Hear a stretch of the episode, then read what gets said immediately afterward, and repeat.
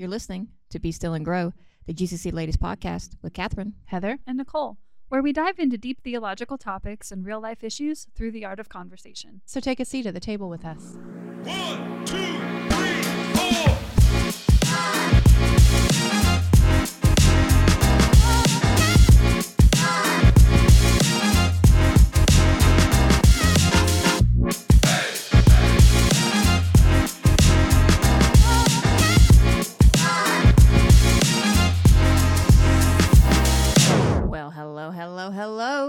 and welcome to the Be Still and Grow podcast. Hello, ladies. Hello. Yeah. Morning. I don't think y'all are ready for that. Let's start it again. From the Um, top. Yeah, from the top. Well, good morning, ladies. How are we doing today? It is actually a good morning. I can actually say that. Oh, I don't think I've ever said that. So, now that I'm saying this, so we're recording in the morning time, and so it's weird. Why do I ever say good night then? good night, ladies. We could end it with that in the future. Yeah, that is true. Interesting, interesting. So we have some guests today, y'all. We Sure do. Y'all know who they are? Y'all have any guesses? Any? Any? I heard it was you two. You do? They were busy. Um, we tried. Uh, Bono We'll had settle some- for yeah. the heavy hitters instead. yes, yes, we will settle. Um, so yes, we have two guests on the podcast today. We have pastor of the church that we all attend, Gospel Community Church, Kirk McDonald, and we have Tim Bice, the pastor of Greenbriar Church in Albany, Georgia, the church that we all not attend. um, well, welcome, guys. Welcome on the Thank you. podcast. Good to be here. Glad to be here. Good. Well, we are super, super excited for y'all to be here. Did I mess it up, Albany? Did I No, do it you- again? it was great. I even had to slow it down in my mind because like there are different sayings. So if you're so uh, Gospel Community Church that we we go to is in Fayetteville. So if you've been to Fayetteville for a long time, we don't like we don't enunciate it. So you just say Fayetteville. That's it. And so people are like, "What? You saying like Fayetteville? What is that?" and so if you're not from here, they enunciate and they go, "We're from Fayetteville." And so, but if you're a long time person here, you don't do that. We also have a neighboring city called Senoia, but if you're a native of Senoia, they say Sonoy, which makes zero sense. Sorry if you're from Senoia, but that's just crazy to me. So it's like it's not even how it's spelled. Yeah, and so I've never understood that. So It's the weird thing.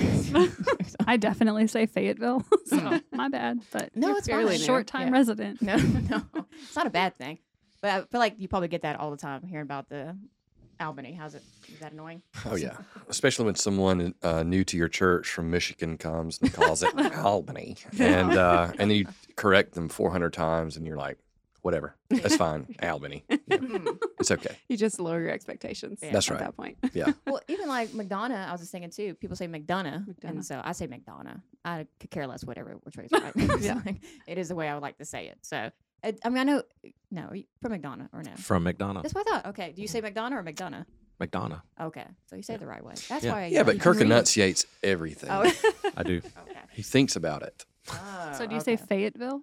I say Fayetteville. Yes, Mm, mm, mm, I do. And I do enunciate. It's very strange. I think it, I think it came in high school when like uh, there was like the whole like redneck crowd, and I didn't like you know I was a musician, you know, mm. painting my fingernails black and stuff like that. so I didn't want to be associated with them. Mm. So I didn't want to talk like this, like they did. Ah. Like me. he didn't want to talk I, like me. I don't want to talk like Tim Bice does. like you from Albany. So That's I just I started enunciating everything that I say so that I wouldn't have uh, that kind of accent. But and now God, He's using it. I, man, he is. Mm. Well, now I'm proud to be a redneck. I'm happy. Drive a truck, wear boots, love it. Don't have to talk like one. Yeah, that's right. Well, that makes me feel better. I Yeah. feel like it's like y'all the enunciating side. I just mess up words every time I get on here, and they're like, "I don't think that's how you say it," and so I'm like, "It's the way I want to say it." So it's like we as uh, Southern people like to make up our own words, Mhm. and we like It's fine. to we like to mesh them together. So America. Um, so, but like I said, thank you guys so much for being on the podcast today. We're excited to have you guys. Um, like I said, they are pastors, so we're gonna kind of get into this here. Are y'all big on putting jokes in sermons? Do y'all like doing it? Do y'all do it? Does it work? Y'all have a great joke that like, hey, this is like my favorite joke I've ever said. I was telling Nicole earlier, and I'm so mad at myself that I can't remember. So, you said a joke a couple months ago, Kirk, that was so funny. And it was like I laughed so good, but I don't remember what it is, and it drives me crazy. So I don't know if you can just take a moment, go through all your sermons past few months, tell me which Most one it is. best joke. um, which whatever I laugh at the most, that's it. so, um, but I can't remember, and it's driving me absolutely bonkers. It'll hit me eventually, but um, but I think you do some pretty good jokes. But y'all have any good jokes that really just like killed? I I don't intentionally put jokes in my sermons. Okay. if I ever say Like, anything I'm funny, naturally funny. no, no, I'm not. And that's why I don't write jokes in my sermons because I know I'm not funny. Um, I don't try. It's embarrassing. So if uh, if I do say anything funny in a sermon, it uh, just happened. The grace of the Lord. It's the, it's the grace of God. Exactly. Yeah. yeah, I, I think I don't know if you're this way. I'm so focused on making sure that I'm clear and that the gospel is presented, that there's application given, that there's good, solid illustrations. I don't be. I'm not thinking about jokes. Um, in the moment, it happened. It happened the last time I preached. Mm. I think Chris showed you the video of it actually. Mhm. But um, we were teaching on womanhood and manhood, and I'm in Genesis too, and I just pulled it up. Uh, when when Adam, uh, you know, God took the rib from Adam, made woman, and brought her to the man. I said, and he said, Mm-mm, "Come here," and like the whole, like the whole congregation just howled. I'm like, "Is that funny?" Like, you know, I don't know, uh, but yeah, I don't, I don't, I don't mess with that. Yeah. Uh, so I told a story from C.S. Lewis' book, The Great Divorce, um, about the guy who gets transformed. Um, and I like it was it really just happened. Like I built the the story up, and then like right at the climax when I was about to explain the fullness of the transformation, right before I did, I stopped and said, "You got to go read the book," and like didn't you know I acted like I wasn't going to tell the climax, um, and then I got a big laugh out of that, but that wasn't in my notes at all. It was totally unintentional. Just in the moment, it was like, "You got to go read the book." No, I'm just kidding. I'll tell you. And then I told it, and I got a big laugh out of that. But Yeah, ne- I think for preachers, like we we understand that every sermon has a tone. Yeah. Mm. And I think you can have freedom to be lighthearted, but to like write in your jokes to sermon, I just feel like it can be inappropriate. I'm not saying it's bad. I just Sure. I don't I don't I don't try to do that. Yeah, I think if, if somebody came and said, you know, uh, yeah, in my introduction, I've got this hilarious joke that I wrote in there. I wouldn't be like, "You sinner, you are making a mockery of the word of God and preaching." Like, you know, I, it's just, I think you, I think any good preacher has to figure out how to be themselves in the pulpit. You know, like, like artists talk about finding their voice, musicians talk about finding their voice, and um, I think any good preacher will will work hard at that. And if you're just naturally funny and you can write like that, do it. If Mhm. if you're if you're being yourself in the pulpit, um, but that's not me. Like I'm not naturally funny. Um, I don't like I can't sit down and write comedy, um, so I just don't do it. But I think it's a part of just um, being who God made you to be um, in the pulpit in that moment. Yeah, I agree.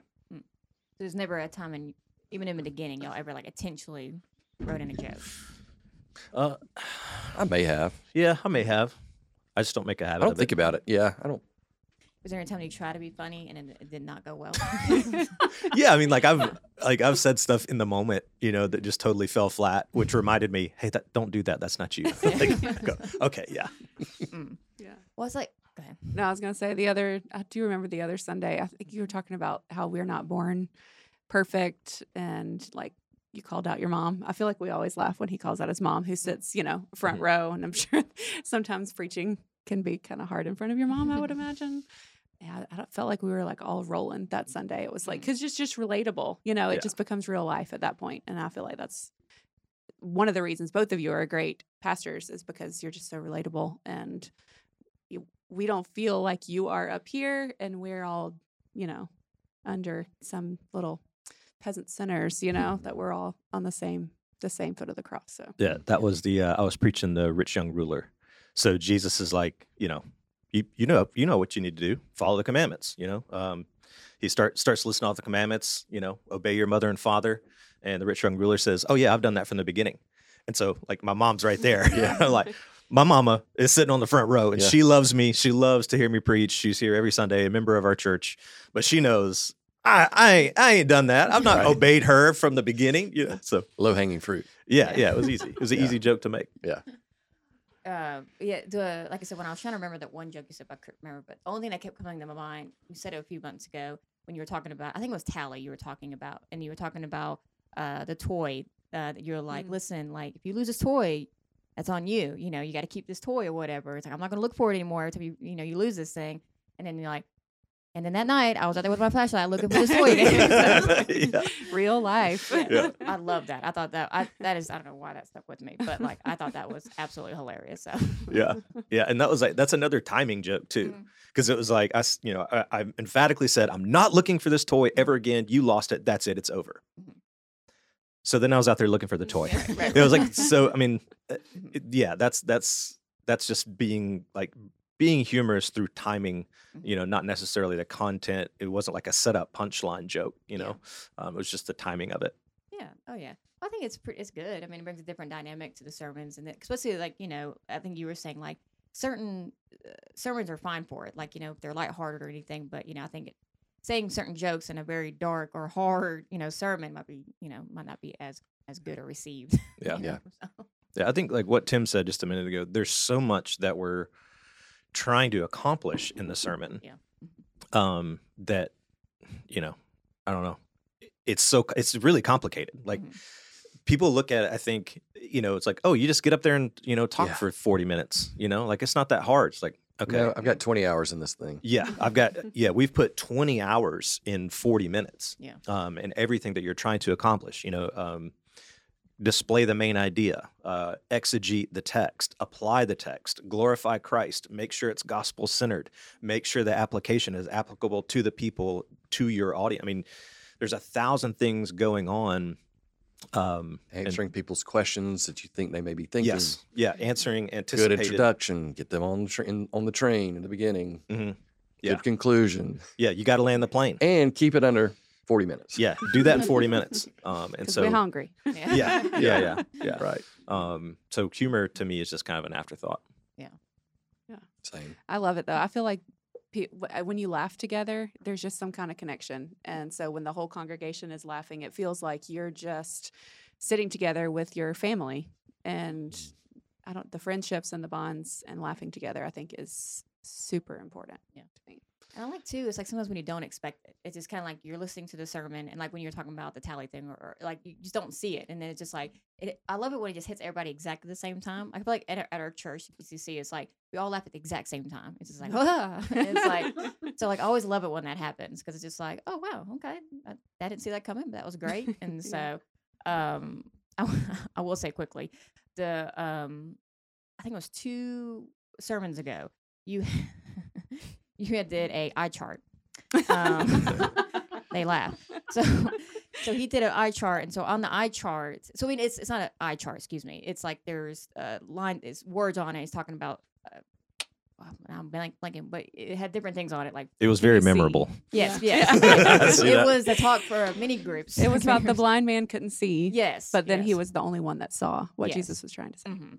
And so, uh, so each line got smaller and smaller and smaller. So he's going through each one. And so, as soon as you said uh, it's a um, eye test, and so I accidentally was like, ah, and because like I do not have great eyesight, and so, I was like, well, I automatically fail. That's great. And so, as soon as at that moment she looks at me, busts out laughing. And then I had another girl next to me. She's like, I kind of had you in mind when I made this, and so to make it really. and then the, per- the person behind me, I was like, well, I can see the third line. And then the lady behind me was like, "You drove here," and I'm like, "What is happening?" and then at that moment, Heather texts me. She was like, "If you can't see the fifth line, this is what it says." And I was like, "Y'all are the worst." um, but it was, I don't know, it was, it was really cool to have those. Even though I don't know, you weren't making that as super funny, but it was, it was humorous, and I thought it was really good. So like, it It's stuck just with, your community loving you to make Yeah. sure that you could understand the Helping message. you apply the text. Thank you. I appreciate it. It was I, I was proud of myself. I could read the third line. I didn't think I could read that. So, um, but it was it's very it was very funny that you know we can take those even if like you can't see that or know that's happening. Like it's cool that they have those little funny moments and stuff. And it like I said, we talked about it a lot in community group after that too. So it's really stuck with us. So, so, um, so please don't do any more eye tests. I don't appreciate those at all. Um, um, but I was proud of myself. Third line, I did it. So, um, so I do have a joke that I looked up. Lol. It's a sermon joke that I thought was kind of funny, and so hopefully y'all think it's funny. so, so there was a lot of sermon jokes, and they're all really long. So this was the shortest one I found. Um, that's mainly why I went to it. Um, and some of them were very inappropriate. Like, how are these sermon like uh, sermon jokes? I'm like, these are clearly not. So, all right. It says a minister told his congregation Next week, I plan to preach about the sin of lying. Uh, to help you understand my sermon, I want you all to read Mark 17. Um, the following Sunday, as he prepared to deliver this sermon, the minister asked for a show of hands. He wanted to know how many had read Mark 17. Every hand went up. The minister smiled and said, Mark is only 16, 16 chapters. chapters. Yeah. That's why I looked at you guys. Like, "Did I um, I will now proceed with my sermon on the sin of lying. so I thought that was hilarious. So, so I did think that when I read that, I was like, I wonder if they knew. Like, is y'all know there's only 16 chapters? So I'm glad if you didn't. We preached through Mark. I remember I was there's only gonna say, 16 oh, yeah. chapters. I'm like, did you know? I did not know. I was like, oh, well, that makes sense. So, so um, I mean, I, I don't think I could tell you how many chapters are in every book. So, except for Psalms, is 150, right? That, that made me really nervous in front of pastors. I was like, why did you say that out loud? I was like, that was terrible. Um, Nicole, save us. why are we here? So- Well, I think that this conversation really shows how tempered and wise our leadership is because I've sat under many a pastor who has made many an inappropriate joke from the pulpit um, and then asked for grace. So, with that, we are here to talk about the qualifications of an elder. How do you become an elder? How do you stay an elder? And um, what are the benefits of healthy leadership in church? Yes. Um, so, like I said, Kirk is the pastor of Gospel Community Church for 11 years. Um, Tim is the pastor of Greenbriar Church for 15 years. Crazy. How long have you been in ministry, Tim? How many years? I was in. Uh, I was a pastor for seven years before that, so 22. Okay. I'm at 17. Yeah. I was ordained in 2006. Yep. It's a long time. I was ordained in 2001. Yeah. I was in high school. I was like, yeah, I, I don't know where I was at the time, but I was not not my story. Um, so yeah, that's awesome. And so y'all are also friends. So like, how when did y'all meet? How did y'all meet? How are y- how are y'all friends? And like, you know, how did how did that all come about? Uh, we met through the church planting network that we're part of, Acts 29. Um, Which there's only 28 chapters of Acts, by the way. yeah, back to the Mark thing. Yeah. we are Acts 29. yes. The next chapter. thought about Sorry, go ahead. That, was- that was all I wanted to say. That's how we met. We're the next Yep. chapter. We didn't think we'd have anything in common. I'm a little bit older. Mm. Um, I mean, here's this good-looking dude all tatted up, and I'm like, yeah, we, we probably, but uh, we got to know each other, and then like he's my best friend. Oh. So yeah, Yeah, I think one of the um, groups that that we were in with Acts 29, we were um, like all meeting together, and it was all the uh, several of the pastors from Georgia. Um, and Tim had recently taken over leadership um, for that group just to lead us. Um, and I think like pastors um, are longing for a place to be vulnerable. Um, we're we're up front all the time. Uh, we feel the pressure of uh, being very spiritual and you know uh, very wise and always having the right answer and being very composed and um, and know, our families. yeah yeah um, yeah our families have to look awesome too. You know our kids have to be very well behaved and you know all the crazy stuff like all that stuff that gets put on pastors. You know whether we want to push it off or not, we we feel it 100%. Um, and so when pastors get together, it's it can it can go one of two ways, right? So being in many pastors groups, it can go from well, how many people do y'all have? Well, you know, how many baptisms? You know, it's kind of like that kind of how many baptisms, how many salvations? You know, oh, we just hired five new staff members. You know, oh, you only have three. Oh, um, it can go that way, or there can be a real sense of honesty and transparency. And when that happens, like you can almost physically feel it in the room when all the pastors just take a big deep breath and and let it out and go, oh, okay, we can we can be vulnerable here. Wow, I didn't know that. Um, and that's I think that's what drew me to Tim so much in the beginning of our friendship is because as he led that pastors group, it was like he was saying like real stuff, like stuff that pastors are not supposed to say about what they think about ministry, what they think about their elders, what they think about their deacons, you know, what they think about their the church budget, just like real stuff that, you know, you I mean, if you read the pastor's book, it says right there, don't say this kind of stuff. You can't be this honest. You have to be polished. You have to um, and Tim just didn't do that in in that room full of pastors. And I feel like every man in that room was just longing um, to have a place of openness and honesty and to be real and to be honest about the real struggles that pastors go through. Uh, so he opened up that door for us, and I think every every man just walked right through it. Um, and I think that's why we have such a tight group of men now um, in Georgia is because of Tim's leadership and his just courageous ability to just go, no, this is really what's going on, and this is the depth of it, and for us to go, okay, we don't have to like we can do that here, you know, we can be honest here. So mm. That's fantastic. I would imagine that Yeah. creates a lot longevity. You know, mm. like when you, if you don't have to come in wearing a face and, you know, keeping it all together, you could probably go a lot further, a lot faster, and a lot longer. I would think. Yes. Yeah. That's incredible. That's awesome. Well, I love that, like you was y'all saying earlier, like how how long y'all been not only pastors of a church, but how long y'all been in ministry and stuff. So, being in the ministry and also being a pastor of a church for so long, like how um how have y'all learned to stay healthy as pastors? First of all, you have to know that you need to be healthy. Mm, mm. Um, I don't think I knew that until I started burning out and then realizing I'm on an unsustainable pace. And, um, and so I guess for me, it was probably about 10 years ago, I started realizing, man, I, I need to make some changes. I need to rest more. I need to take care of my body. I need to be healthy emotionally, spiritually, mentally, and physically. Uh, and then you have to be super proactive, intentional, have some accountability, and know what you're doing next and stay on track because it is so easy to become unhealthy for so many different reasons. Um, I feel like for me personally, and I think Kirk too, because he we've talked about this a lot. There's a physical demand on your body, um, late hours, lots of preaching, which gets your adrenal glands going. Um, then you've got emotional stress. You're under constant scrutiny daily. Uh, losing friends in your church, whether they move or leave or they're upset with you. Um, then you're dealing with other people's um, sins and problems. And as a pastor, you tend to take that on yourself.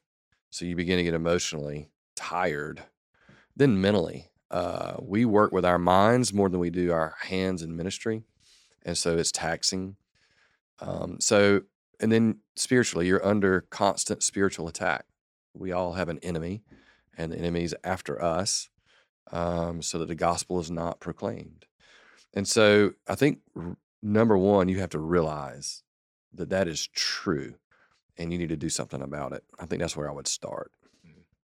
Yeah, I think um, in the in the beginning, you're you know so excited about the work. You're fired up.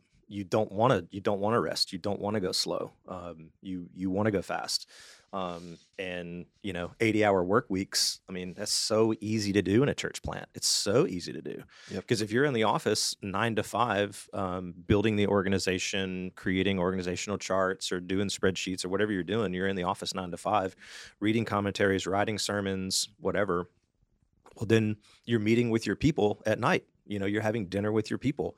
Um, that's a part of how we do ministry. Um, I know not every pastor does that, um, but as a part of what we believe ministry how ministry should be done is got to be with your people, and your people work jobs. so um, they're they're not coming in your office during the nine to five hours. You're across the dinner table with them. But if you've worked a nine to five, and then from like six to eight or ten, because some folks don't know how to go home, uh, uh, you, they're they're at your dinner table. Well, man, you, it's easy to stack that up day after day. and after the day. breakfast appointments. Yes. Yep. so you start at six. Yeah. In the morning sometimes. Yep. And go till 11 at night, Mhm. nonstop.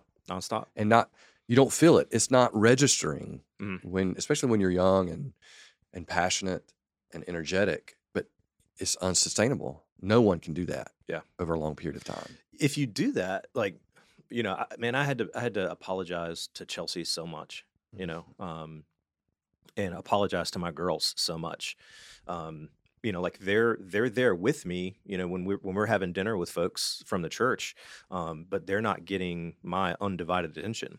And the crazy thing is, like in the striving to be a good pastor, what I was doing, like back to you talking about qualifications, like I was actually disqualifying myself uh, by like just trying to be a good pastor, but by trying to, in my mind, trying to be a good pastor, meeting with these people all the time, neglecting my family. It's like, okay, well now you're disqualifying yourself because you're neglecting your family. Like, okay, well, got to change that. Yes. Um,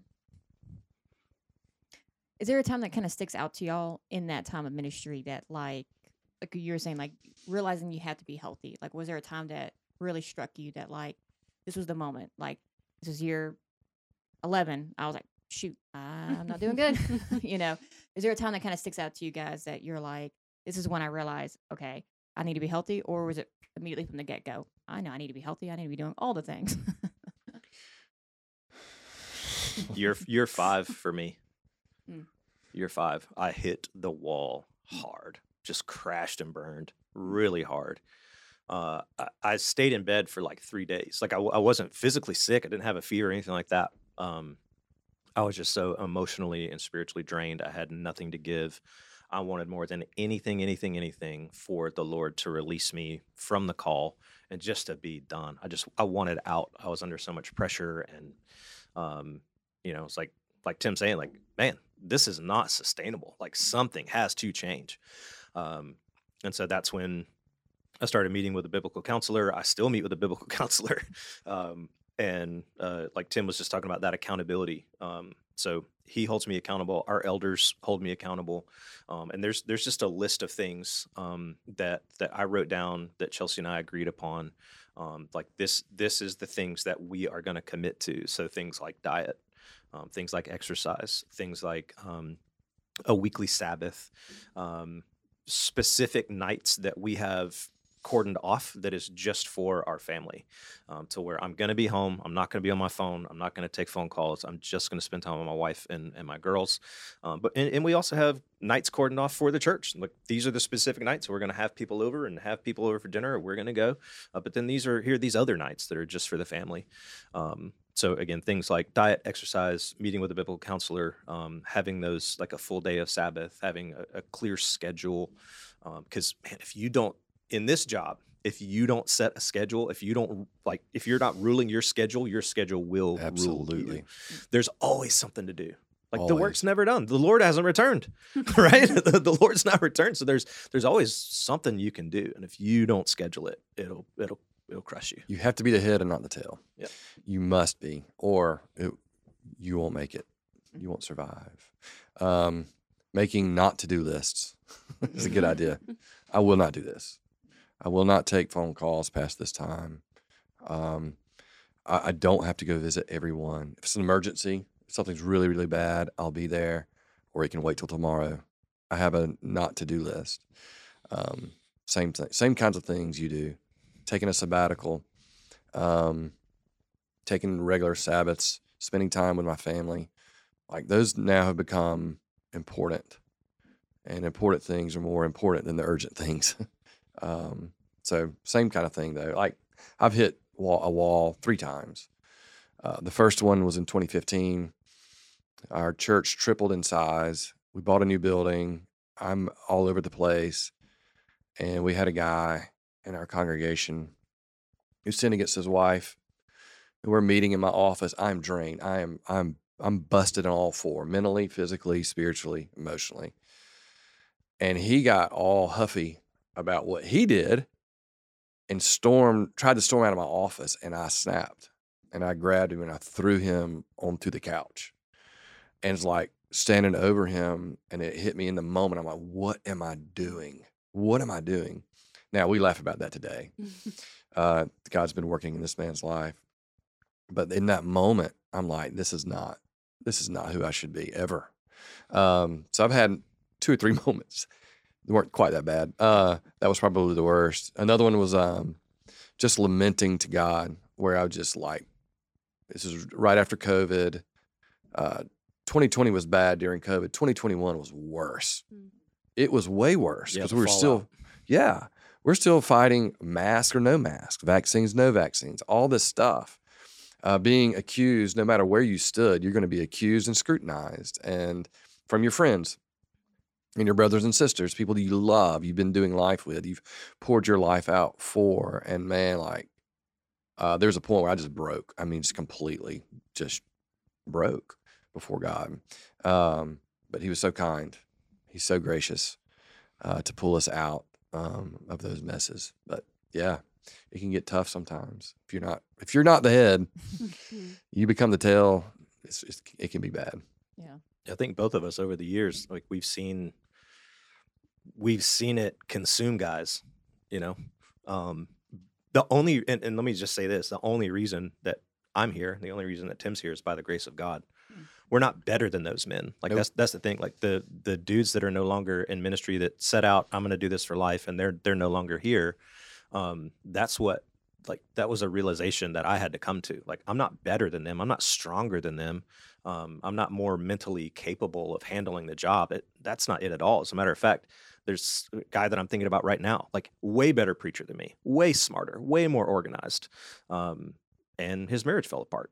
And he loved his wife, but that's what happened. And he's no longer in ministry. Um, and so I think it's doing what you need to do as far as it depends on you, right?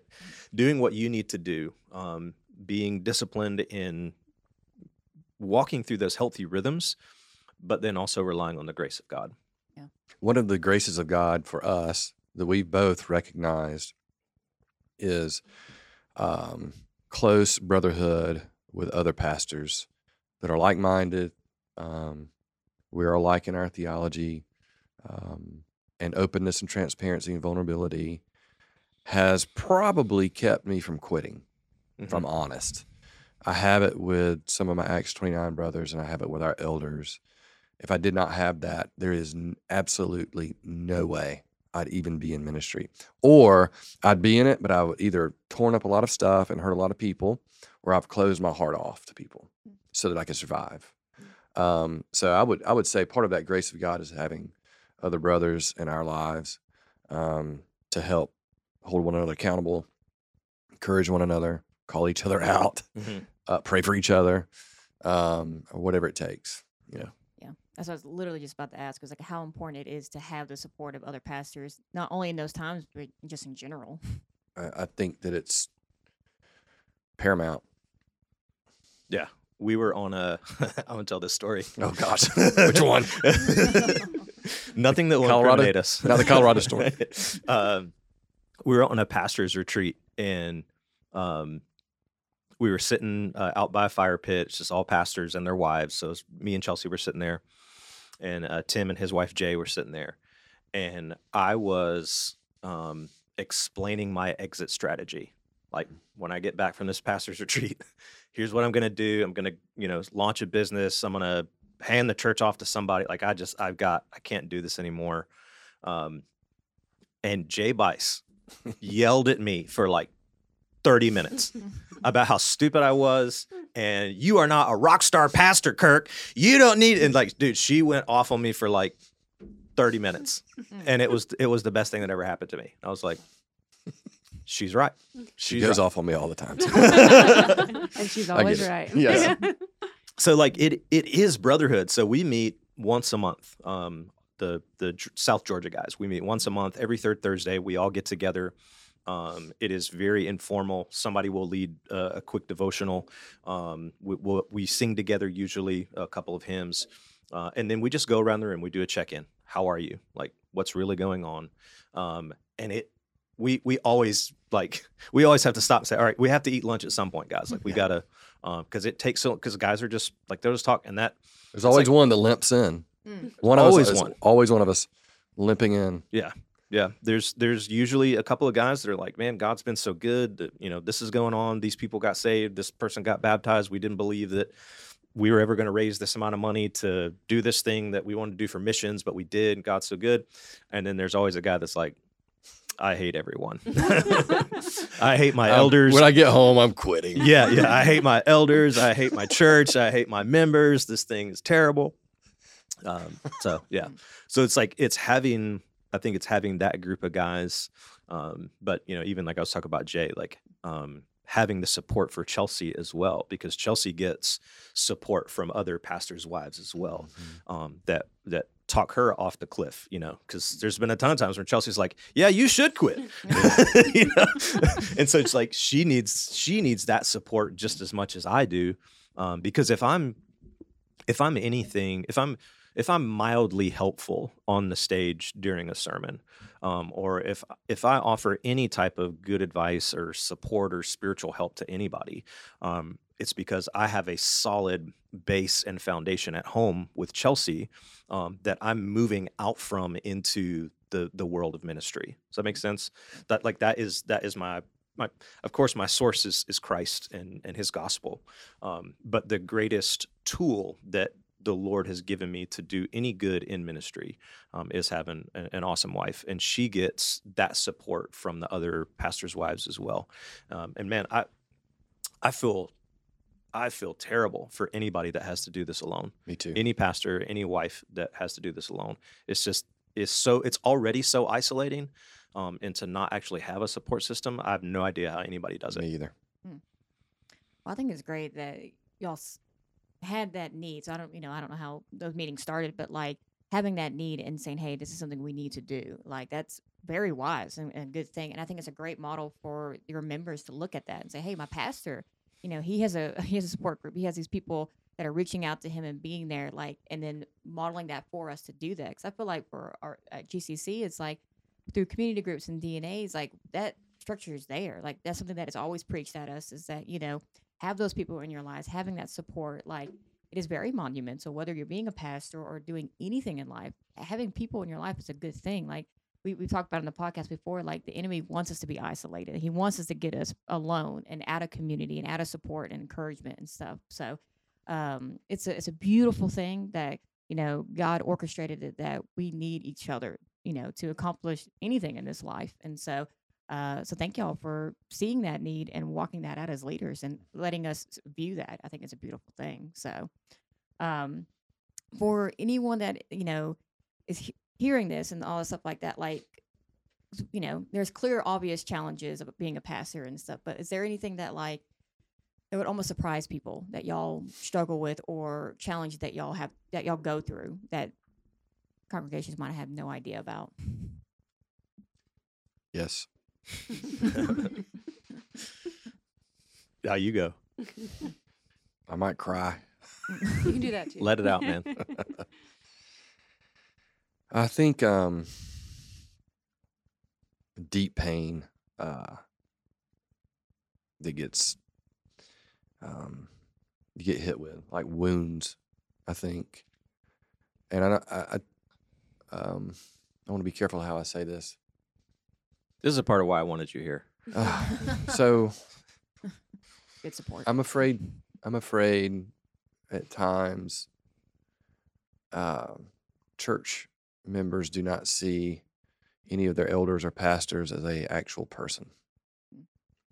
I think they see them as a figure without emotions, um, without um, you know having pain and and that's but we're I think we're people. We have friends. We're normal. There's nothing special about us. I think it's a high calling that we've been called to, sure. And how people treat um, that relationship, church member to pastor, sometimes can be unbelievably painful. Um, and I, I, I that's that's probably my biggest struggle, and it's probably what has uh, what I've been tempted most by um, to leave the ministry is just the uh, the amount of pain um, that comes at time. Now, don't get me wrong. There there are so many times of joy and celebration, good things, God things, uh, watching Him show up and um, save people and work in their lives. I mean, that's why that's what keeps me going. One of the many things that keep me going. But when you've poured your life into someone and they treat that um, as little value, is very painful. Uh, but you know, but Mhm. what do you do as a pastor? Do you get up and tell everybody, "Hey, guess what? Mhm. More wounds this week, everybody." Mhm. You know, no, you you take the hit, and I think it's a. I think that we're. I think it's one way. One of the ways in which we can be more like Jesus is take those hits, absorb them, uh, for the good of His people, um, and the continuation of the gospel. That's how I. That's one of the ways I have to look at it. I don't know. I I want to be careful how I say that because I don't want it to turn into like this, you know, pity party kind of thing either. You know what I mean? Um, and we can, as pastors, sometimes have too much pity on ourselves and get in the dumps and all of that. And so I don't want to. But you asked. Yeah. you asked, and I'm going to be truthful um, and honest, and that's that's it. Mhm. Especially when you're close to people, when you're really, really close, and then it feels as if they've turned on you, betrayed you, left you, abandoned you, and it's your fault. That is the most painful thing. And the crazy thing is, in our position, it happens frequently. And so you're trying not to close your heart off to people. And um, that's hard. Yeah. I would I would say, um, especially in the South, there is um, an unwritten expectation for pastors. So like it's almost you feel like I'm not saying this is true, but as a pastor, you feel like everybody in the congregation is coming in with a job description written for you that you don't know what's on that job description. um, so it's like people have expectations for you which you didn't sign up for. You know, it's like I didn't sign up to be at every kid's birthday party all the time. You know, like I didn't sign up for that. so like, but people are offended that the pastor didn't come to their kids, you know, softball game or whatever. It's like I didn't know that was on my job description. You know, um, so there's there's a lot of expectation management, um, which which is difficult. Um, and I would say that you know what what Tim is saying is like you you can go one of two routes if you're going to stay in. Route one um, is to absorb the wounds um, like Christ, and um, when when people you know betray you, when people you know uh, question your leadership, when you say mask or no mask, vaccines or no vaccine, you know you make a, a political statement about you know whatever uh, about how the kingdom of God is actually more important than either political party, and then you know whatever uh, you, you get criticized for that. Um, harden your heart and just close yourself off to people and keep going, um, or absorb the wounds. Those are those are really the two options. And I think that if you're going to be a good pastor, you can't harden your heart and close people off. Um, you you have to care. And I think what people don't know or what people don't see um, is that you really are. If you're going to be a good pastor, you really do take on um, not just when people criticize you or whatever, uh, but when when a parent in in the church calls you and says, "I found out my my son's been uh, snorting Adderall or whatever," like you, if you don't f- care, like if you don't feel that pain with that mother with that father, you're not a good pastor, right? You you have to care, you know. Um, but that happens all the time to us. Like people call us during the worst times of their life when somebody dies when there's drug addiction when there's abuse like they call us um, and so to to echo what tim's saying i don't i'm not uh, we signed up for this right? We were called to this we signed up for That this. Yeah. we see the lowest of lows um, in people's lives but we also get to see the highest of highs we get when you know we get to pray over the mom that you know just had the baby you know and they're excited about you know this new life. Um, we we get there to to pray over the guy that just got a promotion at his job you know we we get there uh, to pray over the guy who is clean and sober for 60 days you know like we get we get to see the highest of highs uh, but we also experience the lowest of lows and so i think that's why it's so critical back to the health thing it's so critical that we are healthy because you got to you have to be healthy in order to be able to ride that roller coaster you know way high so awesome you have just the best meeting with somebody you're so fired up and excited and then two minutes later your phone rings and you are at the bottom with somebody again Yes. And those those lows, those bottoms are are emotionally draining. So I've had death threats before. Um, and those are easier to handle than the emotional pain of someone treating the relationship as less than. Mhm. That that you know on those lowest of lows, and um, but at the end of the day, um, I think if you're called to it, God will sustain you. Keep your eyes on Him. You know, keep keep pressing forward and celebrate. You know, uh, we started celebrating things. I guess it's about five years ago. I was terrible at celebrating anything. You know, um, that that that's very very helpful. I think families should do it, churches should do it, businesses sh- should do it. But finding things to celebrate has been super helpful. I was thinking too, because I know we're talking about like the hardships of uh, being a pastor and stuff, and y'all, I think y'all kind of hit on it, where it's celebrating or um, finding the, sweet moments. Like uh, when I think of like I think of uh, like Paul in the Bible, you know, finding the joy in suffering. Like, have y'all seen that a lot in in being a pastor? Like, hopefully they the joy outweighs the pain more. Hopefully, but you know, grace of God. But um, I don't know. How do y'all decipher those moments? Like, you know, this embracing those joy moments in the suffering is that or is that something you even think about or is just like here's the joy here's the suffering but like eh, are you able even in just the chaos of being a pastor to find the joy in the midst of the suffering in the midst of all the hardships and the phone calls like is it easy to find joy in those moments I wouldn't say that it's easy, but I think it's doable. And uh, both of us have processes we enter into. Mine's called Fight for Joy, his is called Road to Recovery, um, where we are seeking joy that Jesus died to give us. So, yeah, I think so. Uh, I wouldn't say it's easy, but uh, it's doable. Another another way to do it is even if we don't experience the joy we want to on this side, our eschatology tells us that there's unending joy, and that's what we're aiming for. So I think thinking about, you know, um, new heavens, new earth, uh, and our relationship with God through that is is also helpful.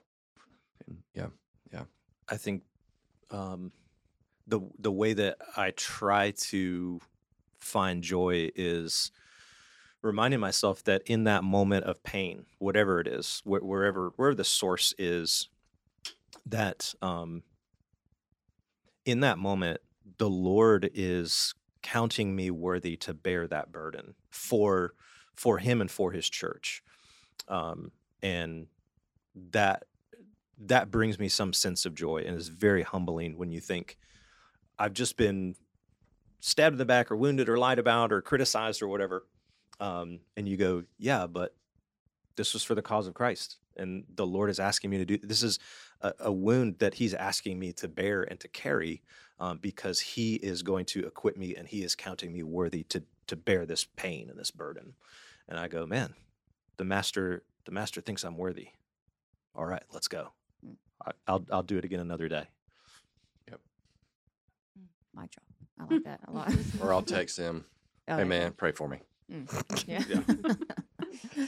well, I imagine in in your church, in the congregation, that you probably have people that are saying, "Hey, man, I feel I'm feeling this calling that I feel like I should uh, calling of a pastor." Like, how do you encourage that person? And also, if they say, "Where where in the world do I even start? Like, how do I what do I do?" Like, I imagine that, like I said, it's probably come up a few times. So how do you how do y'all encourage people, and then where do they even start? Um, first of all, we want to see them faithful in their local congregation. And t- second thing is to take it slow. Third thing is, uh, is this a calling? We the way we do it. Um, I think you might do it similarly. Uh, calling is two parts. It's an inner conviction. I feel God calling me. Like I, there's a tug toward this, and then there's an outer commendation. Like people are commending you. Like I see God's you know, hand on you. I think you know you're a good shepherd, you're a good teacher, whatever it might be. Um, and so you have to answer the call. The third, uh, fourth thing would be training. I didn't get training. Um, I just kind of stumbled through. I wish I had someone to to train me or a ministry to train me. Uh, and I think finding, you know, whether it's your your local congregation that you're a part of, or a church, or pastoral residency, church planting residency, whatever it might be, or other good routes um, to go down. But I, I think those are the first few things I would say. But you know, um, the way we do it at our church, we're, we're constantly looking. We we try to try to build a pipeline Um, we call ours a 10 cohort where we invite guys in and, um, and their wives, uh, spend 10 months with them. And then the last thing we do, the la- last month, is we talk about calling. We try to help them figure out what what's God calling them. Are you to be a deacon? Are you to be an elder? Or maybe even a church planter? Like, what is your calling? And then after that, they'll have tracks they can go down to get the training they need. Uh, but we're, we're with them every every step of the way. Well, what I found though, a lot of times is especially with young guys, they get impatient. And, and I understand it because I was one of them, and I did. I got impatient, so I get it. Um, and they just go off and do their own thing, and then most of the time, they're they crash and burn. Um, so if if if a, if a man feels called, man, I, I dude, please be patient. You know, uh, let some people help you get some training. You know, get prepared because it's not easy. It is, you know what? It is a lot of fun to preach when you're a lay person. It's awesome. There's nothing better. But when you get into the grind of pastoring and leading and in preaching, it's uh it's not it's not the same thing. So just because you can preach good doesn't necessarily mean you're going to pastor well. you know. Uh, so learning those kinds of things, I think that's a few few little things that come to my mind right off the bat. Yeah, I think uh, like calling can be uh, a little bit vague. Um, Mm-hmm. there's a great book by Dave Harvey called "Am I Called?" Um, and uh, basically, what what we've done in the past is I have like a list of about ten things, um, evidences that you are called. Um, it's really nailing that nailing that down. Um, you know, so we will go through that list with with guys um, to really kind of figure out is is this a real calling, not just a I think it'd be cool to be a pastor. You know, like we, we really want to um, nail that down so that it's not uh, just kind of out there, you know, in the wind. Like, yeah, I'm called. Like, okay, but are you? Let's nail that down. Um, so we go through that process of of helping guys discern discern that call. Um, and I think anybody who's looking to start, you know, again, your local church, um, start doing the work of the ministry. What's falling apart? What needs help? What ministries can you serve in? Um, how can you help your pastors? Uh, a part of like getting elders on your elder board is looking around and, and asking the question, who's already eldering?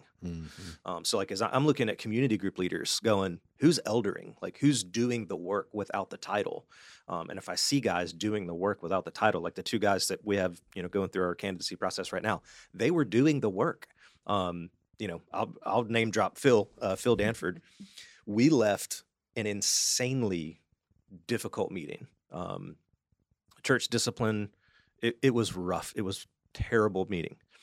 Um, and we're sitting in the truck and we're done with that meeting. And I'm sitting there with Phil. Uh, and I was like, dude, you just did the work of a pastor. You just pastored in a really difficult situation. You need to go through the elder process. And that was that was the genesis of it because I, I just saw him doing the work. Like, come on, man, let's go. so uh, that, that's how he got in the process. So I think, um, how do you get started? Just do the work of the ministry in your local church.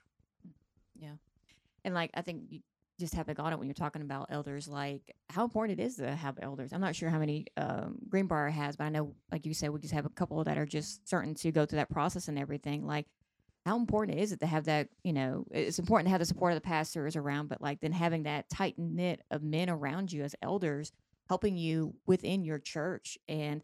Um, and if someone is saying like, "Well, I'm not called to be a pastor, but I'm called to be an elder," I mean, it might be the same thing. Sorry, uh, but like, what is a biblical way uh, of raising them up? That's a good question. And I think that it's important that we are friends and we have support. It's biblical to have a plurality of elders.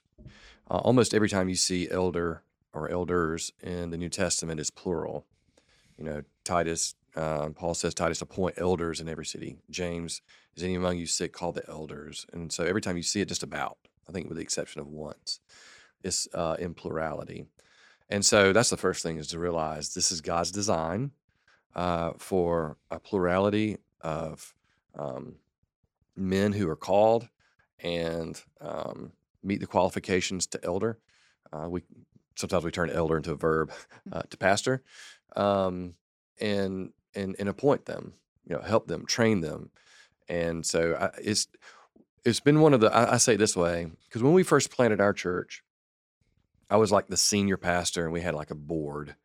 Um, it's called the advisory board, and then later on, I you know had two associate pastors.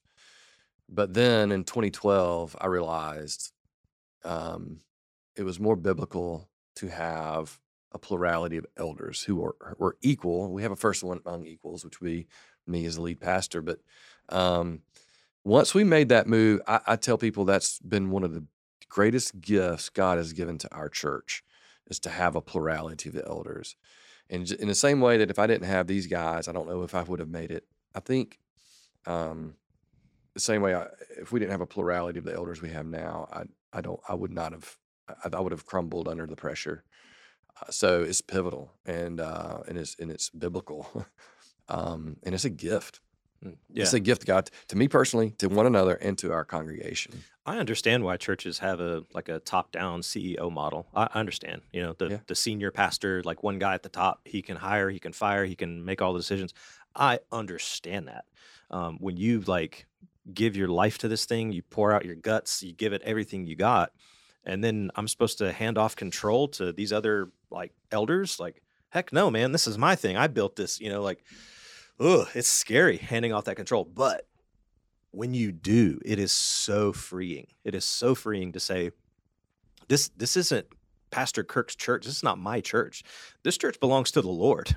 it's this is Jesus's church, and He is at the top of the org chart.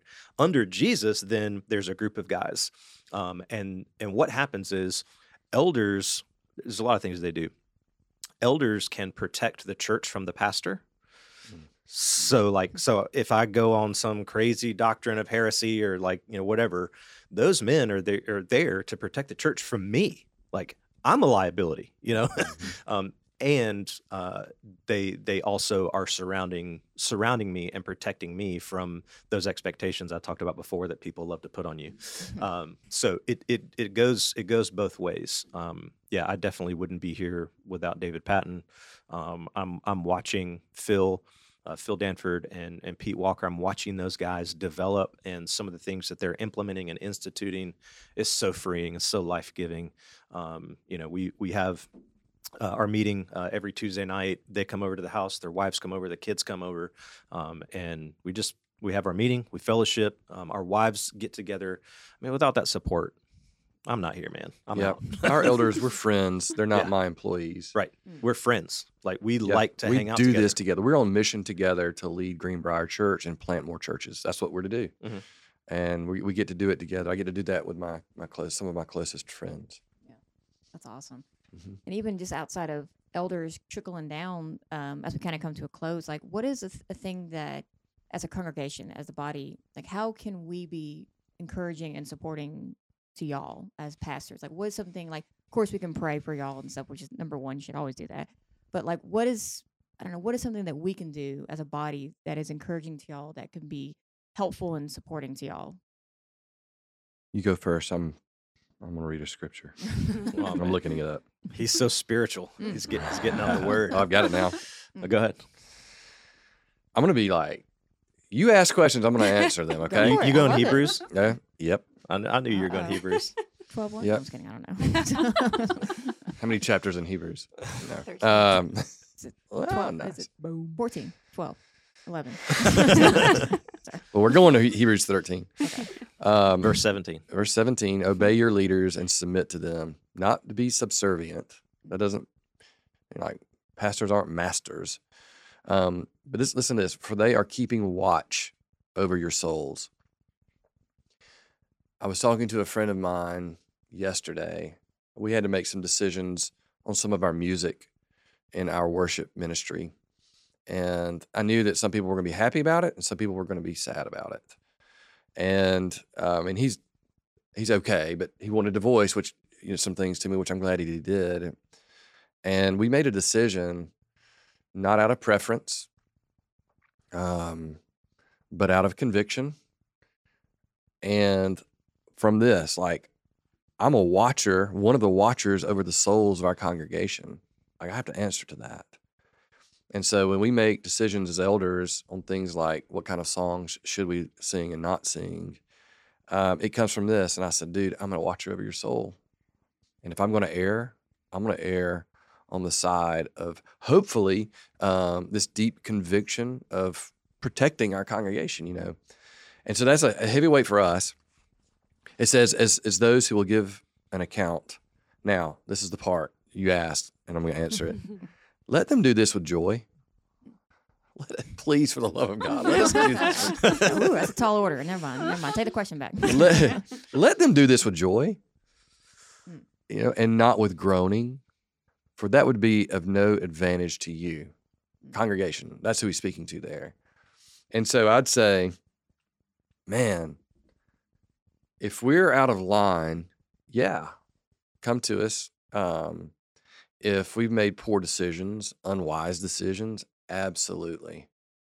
But man, like if we've got a track record of praying, being biblical, having integrity and character, we've displayed love over and over and over and over. If that's our track record, please let us do it with joy Mhm. it's no advantage to you if um if if you don't but if you do like it comes back to you like a boomerang of joy right it um the more joyful we are the more energy our church has the more you feel that you experience that so that's what i would say you asked hey you you know what i'm saying love you Hey. you asked so I'm, Yeah.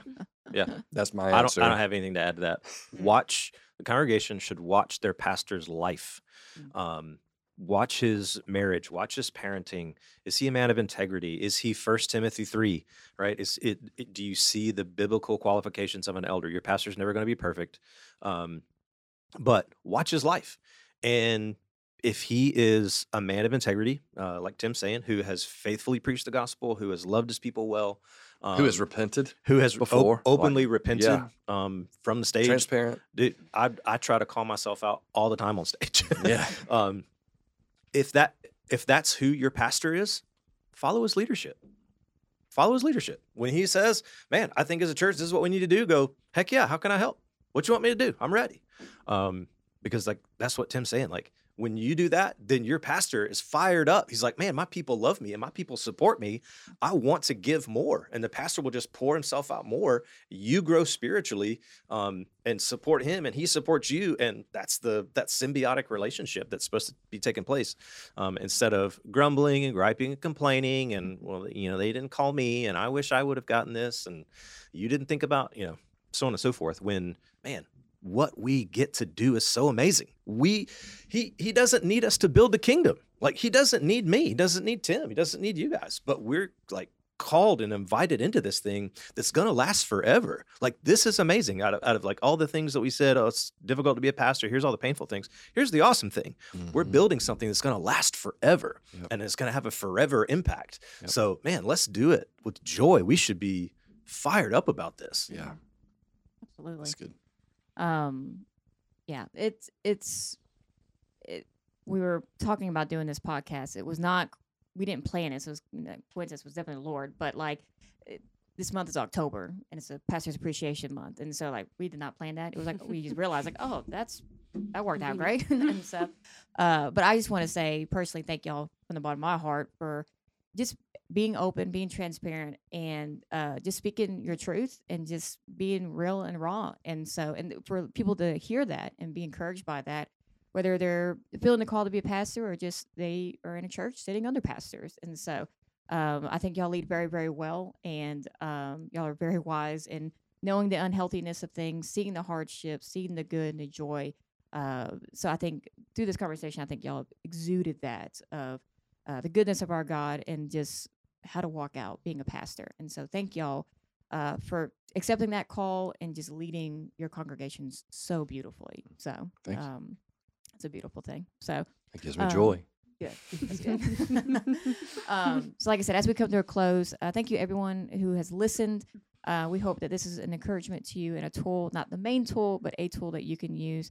Uh, if you have any questions, if you're feeling the call to be a pastor and you're not even part of these churches, and you're like, hey, I have a lot of questions or I want to talk more about this, uh, we have a wonderful email address.